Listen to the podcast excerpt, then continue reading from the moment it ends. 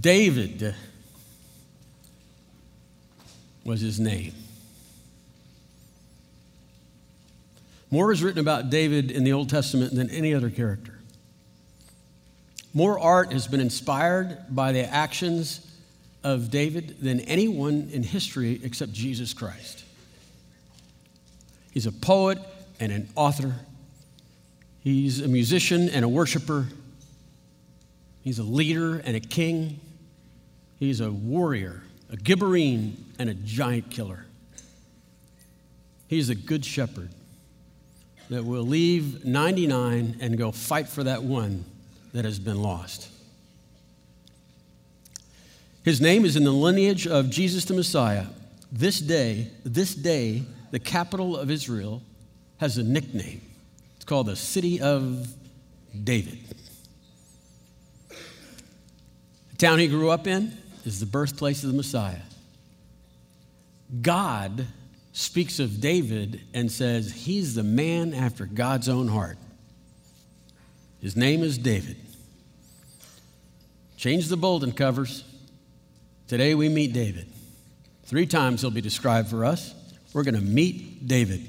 Now, I've been saying for five weeks now that the series in Samuel is one of the few hinges of history. In other words, history, after this epic, history is never, the, the world is never the same. History is never the same. And today, today, I'm going to show you the pin of that hinge that all the world swings on.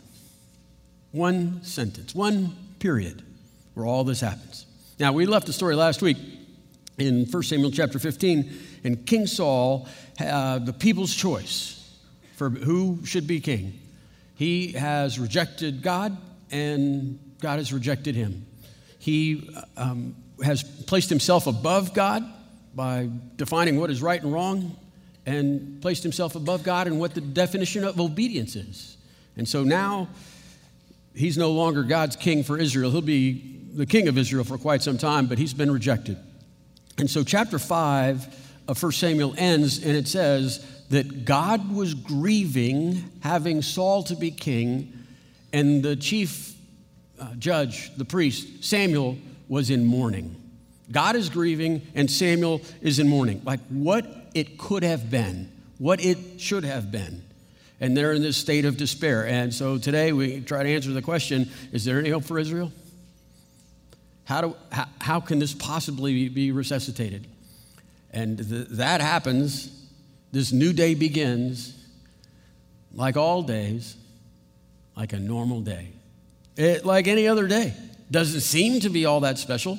Samuel's back home in Ramah, and he's wondering is gravity a relative thing, right? Is, is, is, is, it, is, there consistency in gravity? Some of you can appreciate this. Some days, does it feel like the, the pull from the center of the earth is stronger than others? You can't get out of bed because hope, hope will brighten your day, and hope gives lightness to life. And if you take hope away, then in the high noon sun, you're surrounded by darkness and there's no levity to your life anymore. You feel like you weigh a thousand pounds and you're being pulled through the mattress and the box spring itself.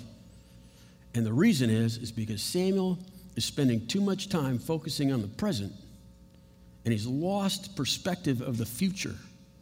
It's easy to do. So Samuel is in Ramah in a state of abject depression. Down the road a little bit farther south is Saul of Gibeah the king, the current king, he's checking his approval ratings because he cares more about what the people think about him than what God thinks about him. He cares more about the approval of the people than to be rejected by God. Sure, that's Saul. He'll be consistent all the way through. And then farther down south, still, there's a boy, 12 years old, and he's waking up too, but he's carefree. He's waking up with his sheep in a field. And he's starting the day like he starts every day. He loads his sling, aims for a tree, no a limb, no a branch, no a twig, no a leaf. Got it. All the time he's singing. He's always singing. He's singing to his sheep. He's named all his sheep. He knows all his sheep. There's lumpy and fuzzy, right? And goofy. Wait, wait, hold on. That's something else. And here's the point that I'm making, because I think the passage is making this very point. Here's the point that when God decides to invade creation and right that which is wrong, it's going to appear very common. He's going to use common people doing common things, and then it's not so common. And this day that we're talking about, this is no ordinary day anymore because this is a day that God dries his own tears. It starts in chapter 16, verse 1. And Jehovah said to Samuel, How long will you mourn for Saul, since I have rejected him as the king over Israel? Any of you ever heard that from God? I have. How long are you going to mourn about today or yesterday? Have you mourned truthfully? Have you suffered, you know, sufficiently? Okay? Can we get up now? the Lord God Himself. Can we get up now and face forward? Let's go. And so the rest of the verse says, Fill your horn with oil. Be on your way. I am sending you to Jesse of Bethlehem. I, I have chosen one of his sons to be king. One great translation says, I have provided for myself a king. Now it's my turn to choose. That's what's happening. And so Samuel gets up out of bed. He's got some hope now. He doesn't weigh a thousand pounds anymore. He can get up. The world is bright again. And so he heads south to Bethlehem. He has quite the reputation. And because of that, the elders meet him out at the city limits and say, Hey, hey, hey, uh, are you coming to be nice? Because we heard in chapter 15, you cut a guy to pieces. So, like, you're not carrying a sword and you're in a pretty good mood. It's all, it's all, and he says, It's all good. I'm just here to offer a sacrifice. Is that good? And here's what he says, verse 5. And Samuel said, Yes, please, I'm coming in peace. I've come to sacrifice to Jehovah. Consecrate yourselves and then come to sacrifice with me. And so then they, he consecrated Jesse and his sons and invited them to the sacrifice. So consecrate means get ready for church. It means clean yourself up, get ready to go. The priest is about to have a worship service here. We're going to have a, a sacrifice. That means kind of they're, they're going to, you know, he brings a live animal. They're going to end up barbecuing that and all that that entails. Point is, it's a long process. I'm going to come back to that in just a little bit. But just, just it's not a short thing. It's not like when we just drive up here, get out of the car, and in and out. This is going to take quite some time. And so Jesse is going to, his family is consecrated. He says, Hey, we're all cleaned up. Everybody showered. We're in our Sunday best. Here we go. And he's introducing his sons in birth order to Samuel. And Samuel sees the eldest and says, Oh, my, my. Uh, it's in verse 6, he says, when, he, when, when they arrived, Samuel saw Eliab and thought, Surely Jehovah's anointed stands before the Lord here. This is the guy. Now, now God's going to respond to Samuel's assumption, but I want you to be looking for the, how many visual terms are going to be used here. Because God is going to correct Samuel on the way he sees all of life. The reason that's important is that's one of the themes of 1st and 2nd Samuel. So, verse 7 says, But Jehovah said to Samuel, No, no, no, no. Do not consider his appearance or his height I have rejected him. Jehovah does not look at the things people look at. People look at outward appearances, but the Lord looks at the heart. One of the themes of Samuel, it's how we perceive reality. And we've seen this in previous chapters where people look out and they see the number of troops, and someone's not looking at whether or not God is going to show up. When you and I, this is Samuel, by the way, he's a monk in our terms. He was raised as a child in a monastery, and yet he still has these very superficial values that you and I must have as well. And God says, No, no, look, you look on at things of life and you see the physical and you make decisions based on that. I look through their souls. God looks and sees not body, soul, spirit, he sees spirit, soul, body. That's his values. That's what he's looking for. Here's a great passage in, Second Chronicles says, "The eyes of the Lord, right, reigns throughout the earth to strengthen those whose hearts are fully com- committed to him." That's what he's looking for. He's roaming the earth looking to strengthen the souls of those people that are wholly committed to him. And that's what he sees on this day. That's what he's looking for. That's the filter. Verse 8 Jesse called uh, Abinadab, the second born, and has him pass in front of Samuel. But Samuel said, Jehovah has not chosen this one either. And then he brings his third born, and then his fourth, and then his fifth, and his sixth, and his seventh. Seven boys pass before Samuel. And Samuel was told it's going to be Jesse's son, Jesse of Bethlehem. And so then it all stops. And so Samuel, so you're Jesse, right? Yeah. And this is Bethlehem, right? Yeah, I'm Jesse of Bethlehem. Okay. Long pause. Is Samuel has to ask do you have any other sons? And this, and, and, and this is what Jesse, he has to, this is the first description. Oh, by the way, first impressions are huge in Old Testament narratives. This is the first description of this David character that we're going to hear. Verse 11. And so Jesse asks, or so he asks Jesse, uh, are, are these all the sons that you have? Uh, yeah, well, wait, you know what? They're still the youngest. Uh, he's tending sheep. So, could I just uh, summarize what's happened here? Okay, we have the only judge and priest in all of Israel, and he's come to town to the point where the elders were trembling as they met him outside of town. He comes into town, he comes to Jesse's kind of neighborhood, says, Jesse, I'm come to anoint one of your sons. Okay, we've got them all here. Great. It's a long church service. Think, you know, kind of a southern thing with a barbecue with, right, with the sacrifice. Still no sign of this eighth son. The point is, he didn't miss the anointing, he's missed the whole day. There's been a long time for Jesse to go, wait, one, two, wait, um, yeah, whatever, you know? I just want to say there's no Mrs. Jesse in this whole story. I think she just left him. It's like, you can't remember the kids. So, just, I'm, I'm just, I'm trying to read the passage and see what it, what it says. Jesse doesn't say, Do you have another son? And Jesse does not say, Oops. yeah, I, as a matter of fact, I do. He doesn't say, Wait, I'll go get him. Do you have another son? He says, Yeah, he's the youngest and he's a shepherd. A number of Bible scholars said that would be our way of saying he's a runt. See, he, he, now it's not like he forgot. He knows but he's the youngest and he's a shepherd. So didn't think you'd even want to meet him. And so it is Samuel that gives the order go get that boy and says, nobody sits down until he gets here.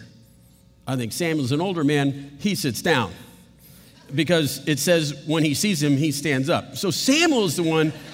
Samuel's the one that goes, eh, has him sent out. Now, now, now you listen carefully because I want you to listen to the second description of, of David and see if you see what I see, because it's, it's, somewhat obvious to me. So, verse 12, um, he says, uh, so, he, so he sent for him and had him brought in, and now he was ruddy, reddish, you know, has beautiful eyes and handsome in appearance. And then the Lord said, Rise up and anoint him. This is the one. Redheaded, bright, brilliant blue eyes. He's the short one in the family. Come on, you guys know what I'm talking about, right? He's Irish.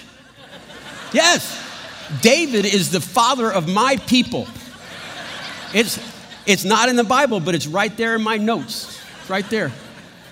And listen, if he were Irish, look, can we just just distract for just a second? I mean, who else is going to go after a giant with a pocket full of rocks, right? You think that's crazy, but I've seen it happen a couple times on St. Patrick's Day. I mean, that sort of thing breaks out regularly.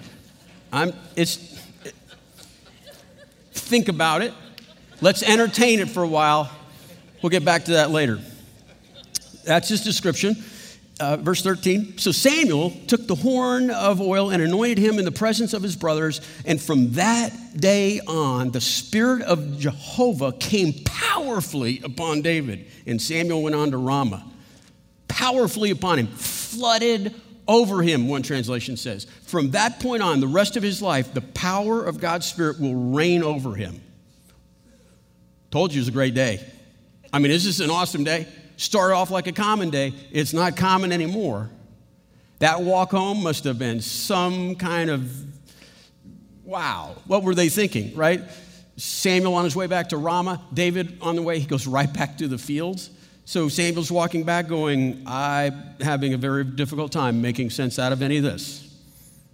We're, God is going to bring us a king from a boy whose father can't even remember to invite him to an event. Now, I mean this with no disrespect. Okay. But I can, I can hear Samuel thinking, that God of Abraham, he's a rascal. You don't know what he'll do next. Because he's going to choose a boy to be the king. Who does that? You think he'll like send a baby to save the world someday? Maybe.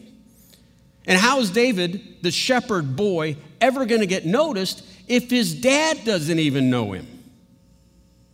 And then he's probably thinking how foolish he was to start his day feeling so hopeless and depressed. That must have been some walk home. David, he's just a kid, preteen, 12 years old. Uh huh, okay, great, got to get back. Finds the tree where he put his sling and his guitar, runs back to his sheep. Guess what, sheep? The only friends he has, right? Guess what, sheep? I'm going to be the next king and God causes them all to laugh. like that's going to happen. The sheep are laughing, the angels are laughing, everyone's laughing. There's hope in Israel again, at least in one little field. Here's the point the way it's written, some of the biggest problems have answers right in front of us, and they're in the common. But sometimes we get too close to the present to see God working in the future. And we, and we, we need to be aware that God is working every day in common things in common ways, using common people. This passage, this passage is the hinge of history. No, no, I'm sorry. It is the pin of the hinge of history. Let me show you in 13 and 14. Look what happens. So Samuel took the horn of the oil and anointed him, we know that, in the presence of the brothers. And from that day forward, the Spirit of Jehovah came powerfully upon David, and Samuel went to Ramah. Verse 14 says, And now the Spirit of Jehovah has departed Saul, and an evil spirit from uh, Jehovah has now tormented him. If you get the book of 1 Samuel and folded it in half, it would fold at chapter 16. If you folded chapter 16 in half, plus or minus, it would come up to 13 and 14. You see that period? That is the pin of the hinge of all of history. Everything changes right then. It's a contrast. The Spirit of God came mightily upon David, and that same Spirit of God left Saul. Chapters 1 through 15, it is about Saul and Samuel, and from now on, 16 to the end, when he becomes king in first, chap- first chapter of 2 Samuel, it's all about David. It's all about David. This is when everything, this is the new hope of Camelot. This is why you change your bulletin. It doesn't look the same anymore. There's a new man in town. He's a boy. His name is David. And he has a he's a heart after God. Could, could I just spend a little bit of time over here theologically in case some of you are nervous? That it says the Spirit of the Lord left Saul.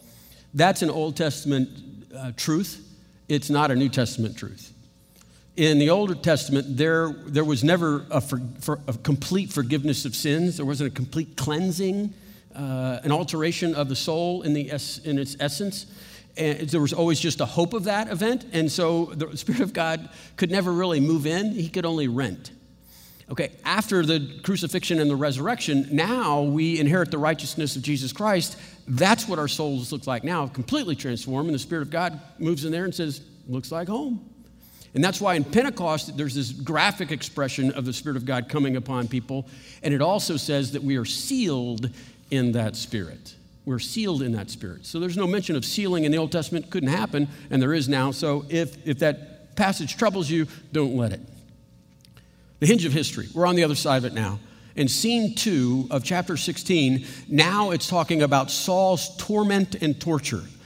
And it's because Saul has been let, Saul has told God to leave him alone. There's a saying we say to God, Thy will be done, or God says to us, Fine, Thy will be done. And Saul is left now unprotected. He's haunted, he'll be terrorized. And this is how David will be recognized. This is how a shepherd boy gets found out in Saul's insanity. This is God doing all of the work and David playing a simple part of doing what's next. That's the way this is written. Look at verse 16 and 17.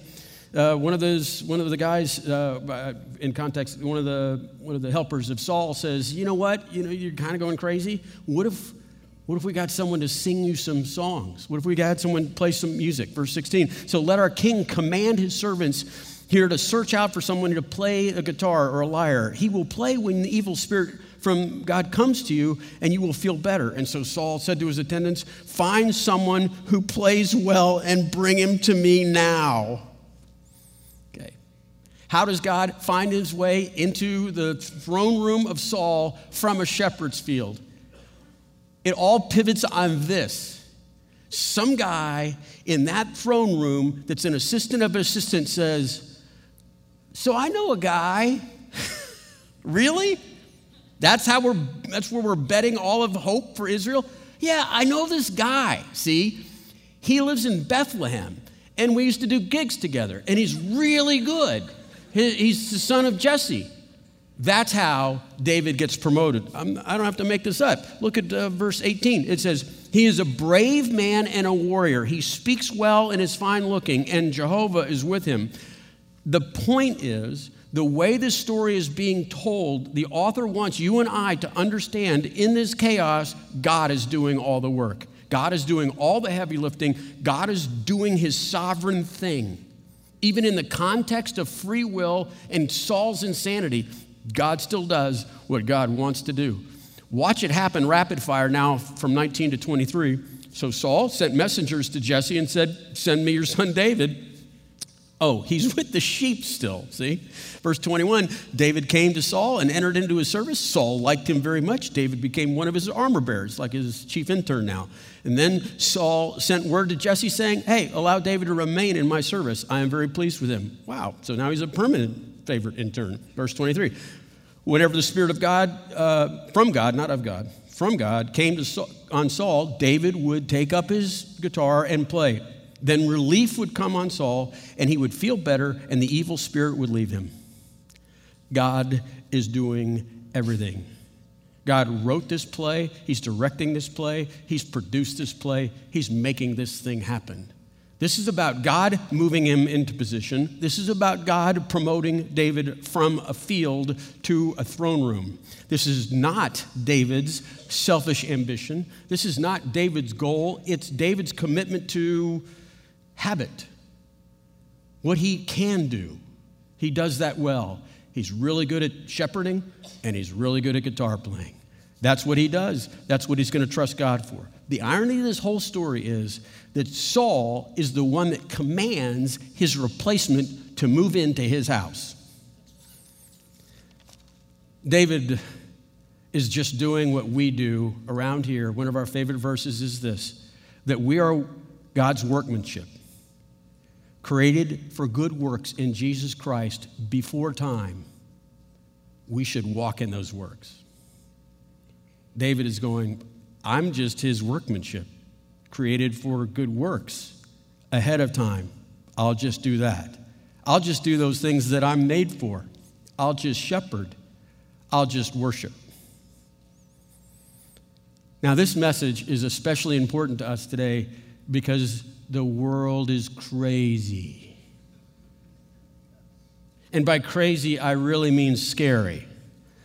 And if I knew what Revelations meant, I would be teaching Revelations. It seems like end times to me. It's like not only are countries like on razor's edge and they have thermonuclear capabilities, it seems like the planet's really mad at us too, right? Uh, with all the storms and the earthquakes and the wildfires. And, and listen, and there's no place for truth anymore. if you're if you're afraid and you find yourself overly nervous, I, I think this passage, this whole story, ought to encourage you to hear God is up to something. He's up to something very big through something very common.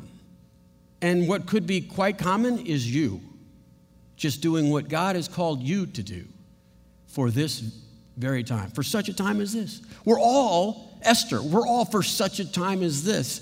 And if we if we get too consumed in the present, we're going to get so despairing and discouraged that we'll without looking to the future where the hope is, where God's power is, we'll lose we'll lose our way. Just, we just got to be good shepherds, man. Just learn to play the guitar better, right? Just do what the good works in Jesus Christ because this is what God's looking for. When he surveys this auditorium, here's what he's looking for the eyes of Jehovah range throughout the earth to strengthen those whose hearts are fully committed to him. He just wants common people to do common things and trust him. Just play your part in the puzzle. And I know we want to see the big box top, big picture. I think we'd be afraid of that. We're not, that's not what our job description is. Our job description is play the little piece of the puzzle that God has arranged before the beginning of time. You're his workmanship, play your part. Just do that. Friends, I just, I, am trying to convince you that the, the stylistic way that Shakespeare here is writing is to show you of, of God's ways so that the great king of Israel is the forgotten son. It, it, no disrespect, God is a rascal. And he will use whoever he wants any way he wants to make great things happen. Here, Robert uh, Alter is one of the great Old Testament uh, scholars. He's a Jewish scholar, and, and he's been a breakthrough scholar in helping people understand what the meanings of the Old Testament. Let me tell you what he writes about with David in this particular story. He says, David is kind of a male Cinderella left to his domestic chores instead of being invited to the very party.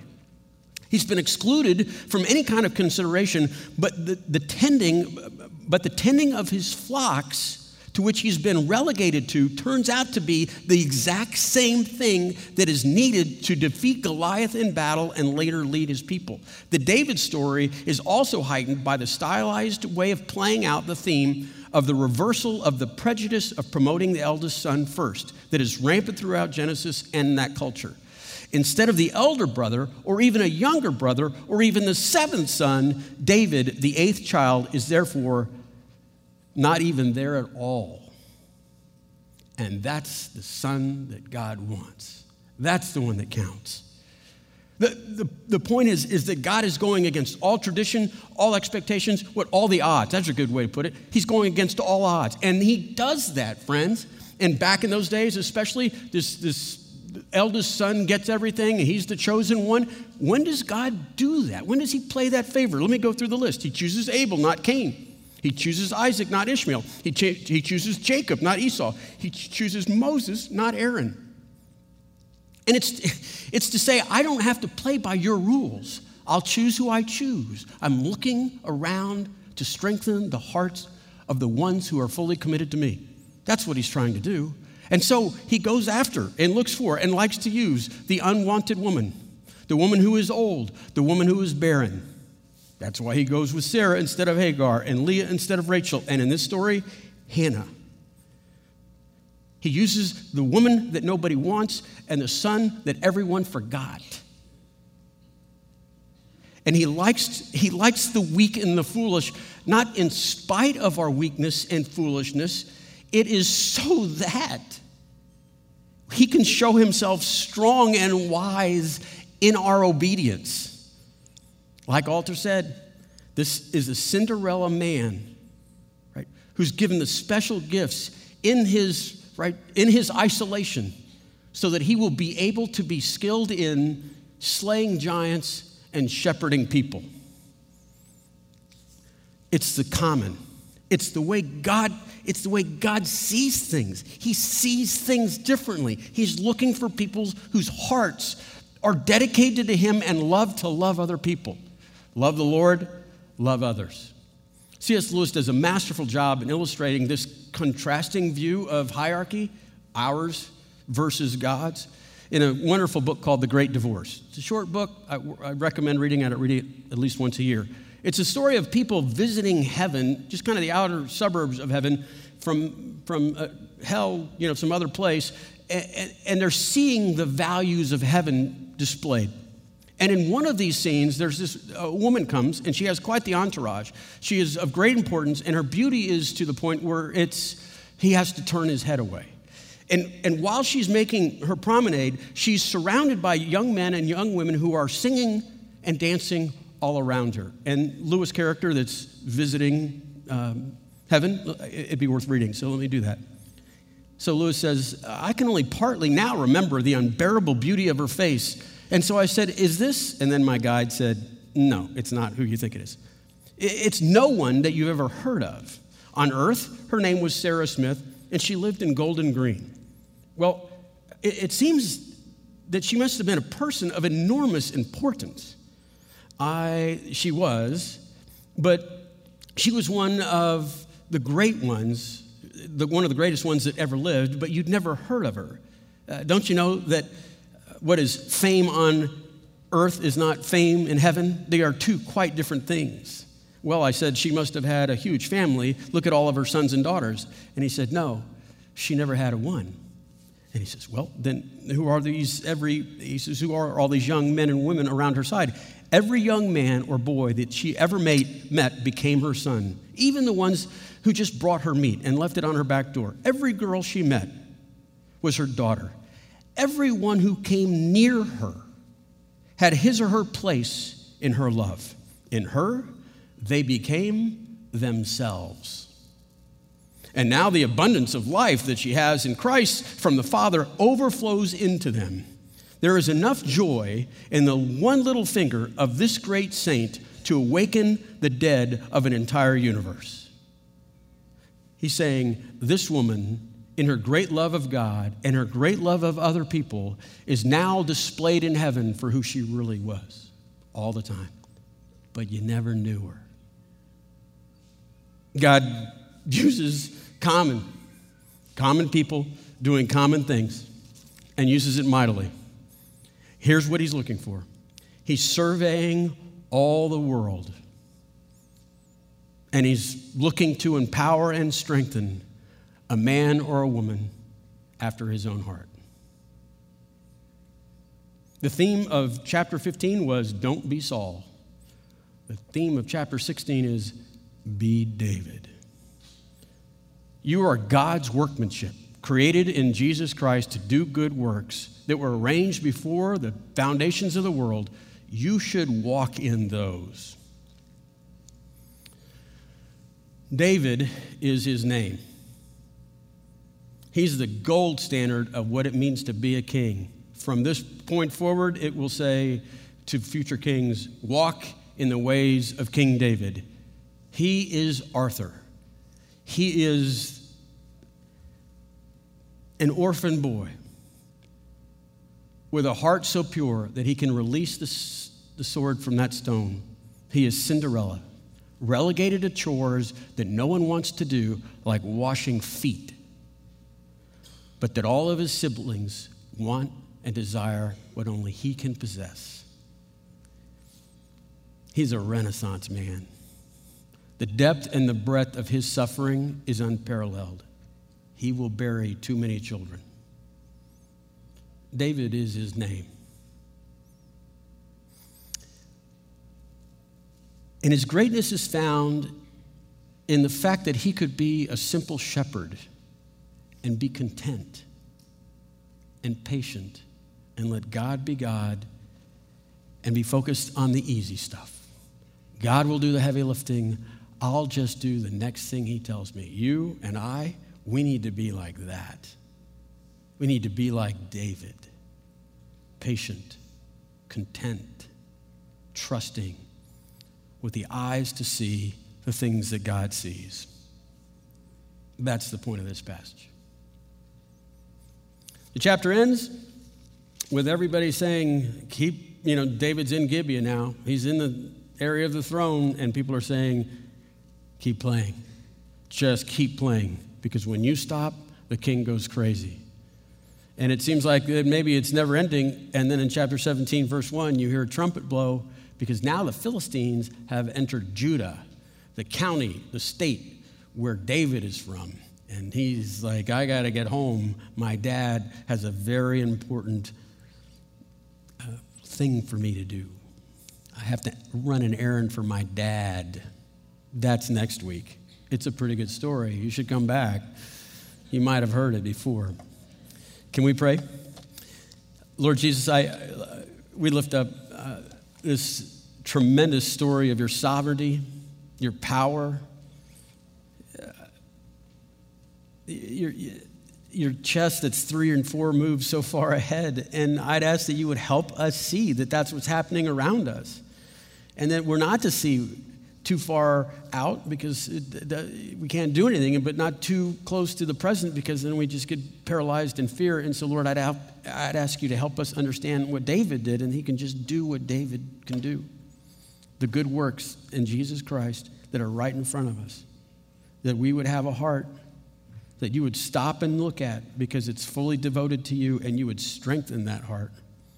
Let us be David a man, a woman after God's own heart. Lord, make us that way. Cause us to desire those things and those things that are not that way. Would you cause us to not like those things? We, we desire to be your son, your daughter, your, your gift. We pray this in Jesus' name.